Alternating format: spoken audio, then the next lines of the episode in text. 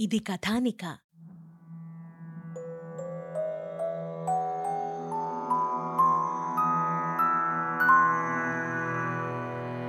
ఓం నమో వెంకటేశాయ.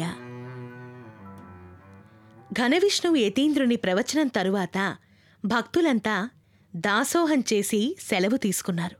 కాని దూరంగా కడిమి చెట్టు కింద ఇద్దరు మాత్రం కన్నీరు కారుస్తూ అలాగే ఉండిపోయారు. దూరం నుంచే అన్నమయ్య వారిని గమనిస్తూ గుర్తుపట్టారు. పరుగు పరుగున వెళ్ళి వారిరువురికి పాదాభివందనం చేశాడు. లక్కమాంబ అన్నమయ్యను గట్టిగా కౌగిలించుకుంది. ఆమె కన్నీళ్ళతో అన్నమయ్య మూర్ధం తడిసిపోయింది. అన్నమయ్య కొండలలో నెలకొన్న కోనేటి రాయుడు వాడు. అని ఒక్కొక్క పదాన్ని తడబడుతూ అంటున్నది లక్కమాంబ. కొండలంత వరములు గుప్పెడువాడు. కొండలంత వరముల గుప్పెడువాడు. అని నారాయణసూరి ఆ పల్లవిని పూర్తి చేశాడు. ఈ పాట ఈ పాటను రాసింది నీవేనా? నీవేనా తండ్రి? నేను రాయలేదమ్మా. నా నోట అలా వచ్చింది అంతే లక్కమాంబ ఈ మాట విన్న వెంటనే గోవింద! స్వామి!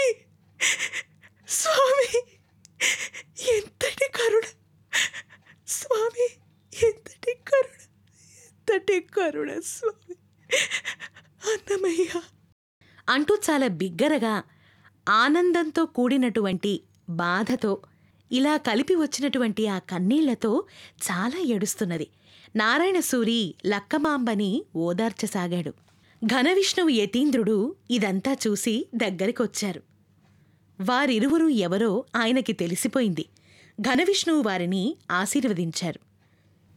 అయ్యా మా కుమారుణ్ణి ప్రయోజకుణ్ణి చేసినందుకు మీ రుణం ఎలా తీర్చుకోవాలో తెలియటం లేదు అని అన్నాడు నారాయణసూరి వెంకటేశ్వర ఆదేశాన్ని కేవలం నేను అనుసరించాను.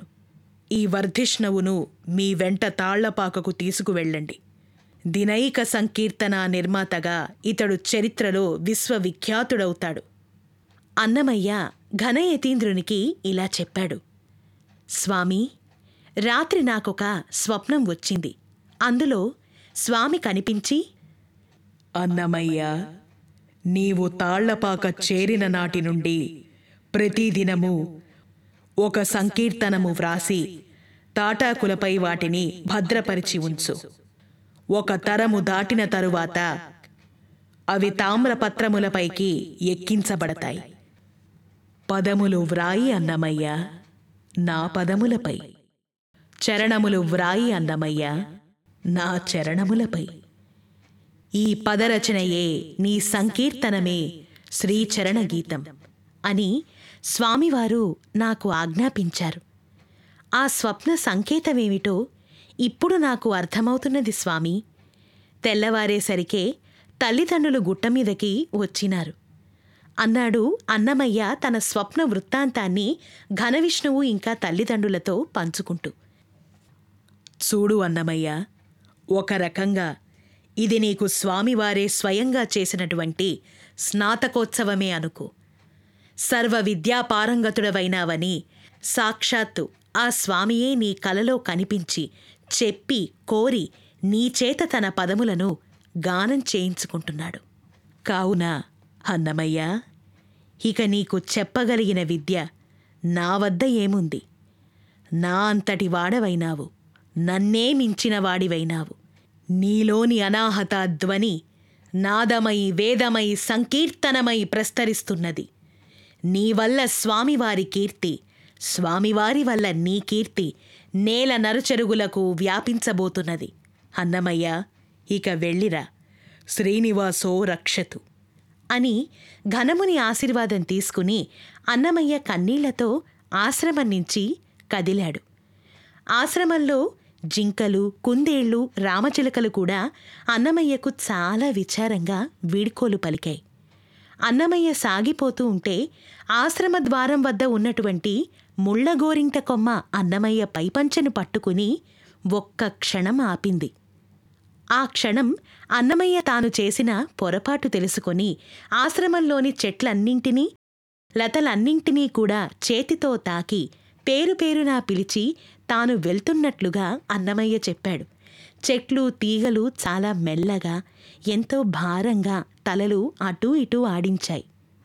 అలా ఆశ్రమం నుంచి తాళ్ళపాకకు చేరుకున్నాడు అన్నమయ్య. అన్నమయ్య తాళ్ళపాకకు రాగానే మొట్టమొదటగా స్వాగతం చెప్పినవారు ఎవరో తెలుసా? గోవిందస్వామియే. అన్నమాచార్య మీరింత గొప్పవారు కావటం మా అగ్రహారం యొక్క అదృష్టం. అంటూ గోవిందస్వామి పలికాడు. ఈ మాట విన్న అన్నమయ్య గోవిందా నన్నేమిటి కొత్తగా మీరు అంటున్నావు? నేను నీ వెనుకటి అన్నమయ్యనే. నా భుజం మీద చెయ్యి వేసి ప్రేమతో పలకరిస్తేనే నేను ఆనందిస్తాను. అంతేకాని నాకిలా కొత్త గౌరవం సంక్రమింపజేస్తే విచిత్రంగా ఉంది సుమీ అన్నాడు అన్నమయ్య. ఈలోగా చెన్నకేశ్వర స్వామి దేవాలయం నుండి సిద్ధేశ్వర స్వామి ఆలయం నుండి కూడా వేద పండితులు పూర్ణ కుంభాలతో అన్నమయ్యకు ఘనస్వాగతం చెప్పారు. మేళ తాళాలతో గ్రామంలోనికి తీసుకుని వెళ్ళారు అగ్రహారంలోని వారంతా ఒక్కొక్కరుగా వచ్చి అన్నమయ్యని దర్శించుకుంటున్నారు. అన్నమయ్య అందరినీ పేరు పేరునా పిలిచి వారి యొక్క యోగక్షేమాలని అడిగి తెలుసుకుంటున్నారు. వేదాచార్యుల వారు అన్నమయ్య పక్కనే నిలబడి గర్వంగా తల ఊగిస్తూ ఘనమునితో సమానమైనటువంటి ప్రజ్ఞగల ఈ పిల్లవాడు ఎవరనుకుంటున్నారు? నా శిష్యుడే నేనే స్వయంగా ఓలామాలు దిద్దించాను మరి. రామశబ్దము మొదలుపెట్టించింది కూడా నేనే అంటూ చాలా గొప్పలు పోతూ చెప్తున్నారు. ఈ మాట విన్నటువంటి గోవిందస్వామి అవును గురువుగారు నా చేత కూడా ఓనామాలు దిద్దించారు మరి.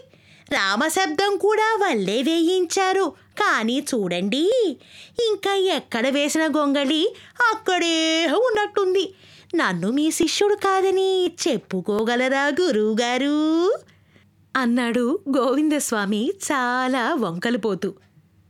ఒరే గోవిందా ఊరుకో నీవు నీ ముచ్చు మాటలోను ఐ అన్నారు శేషాచార్ల వారు గోవిందస్వామి మాటలు విని. ఇదంతా విన్న అన్నమయ్య ఎంతో వినయంగా వేదాచార్యునికి నమస్కరించి ఆచార్య మీది నిజంగానే అమృతహస్తం. మీ అనుగ్రహం వలనే నాకీమాత్రం విద్యాగంధమైన అబ్బింది. అందుకే సదా ఈ దాసుడు మీకు కృతజ్ఞుడు అన్నాడు అన్నమయ్య. అన్నమయ్యను చూడటానికి వచ్చిన వారిలో రెండు వర్గాల వాళ్ళున్నారు. అన్నమయ్య పేరు ప్రఖ్యాతలు విని ఇతడు తమ గ్రామం వాడేననేటువంటి అభిమానంతో కొందరు.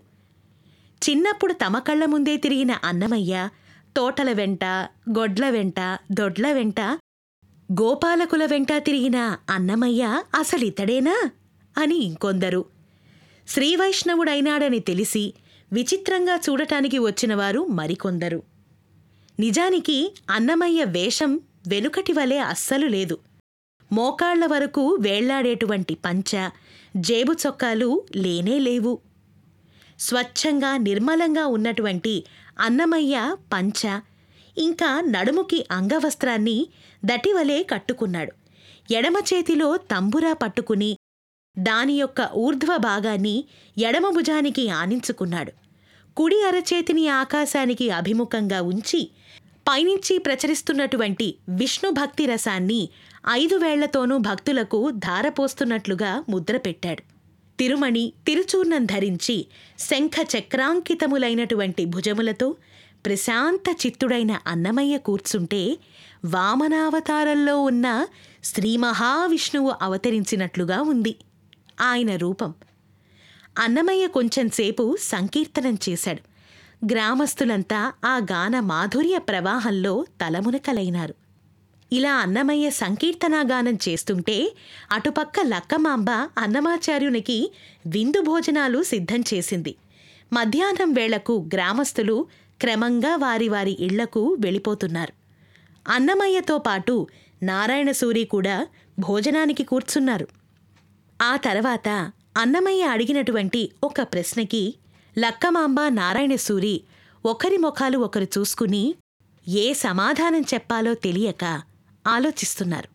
అన్నమయ్య అడిగిన ప్రశ్న ఏమిటి అసలేం జరిగుంటుంది? విందాం తెలుసుకుందాం నెక్స్ట్ ఎపిసోడ్లో. అంటిల్ దన్ వింటూ ఆనందిస్తూ ఉండండి. Shri Padarchana with me JSV only on Kathanika media.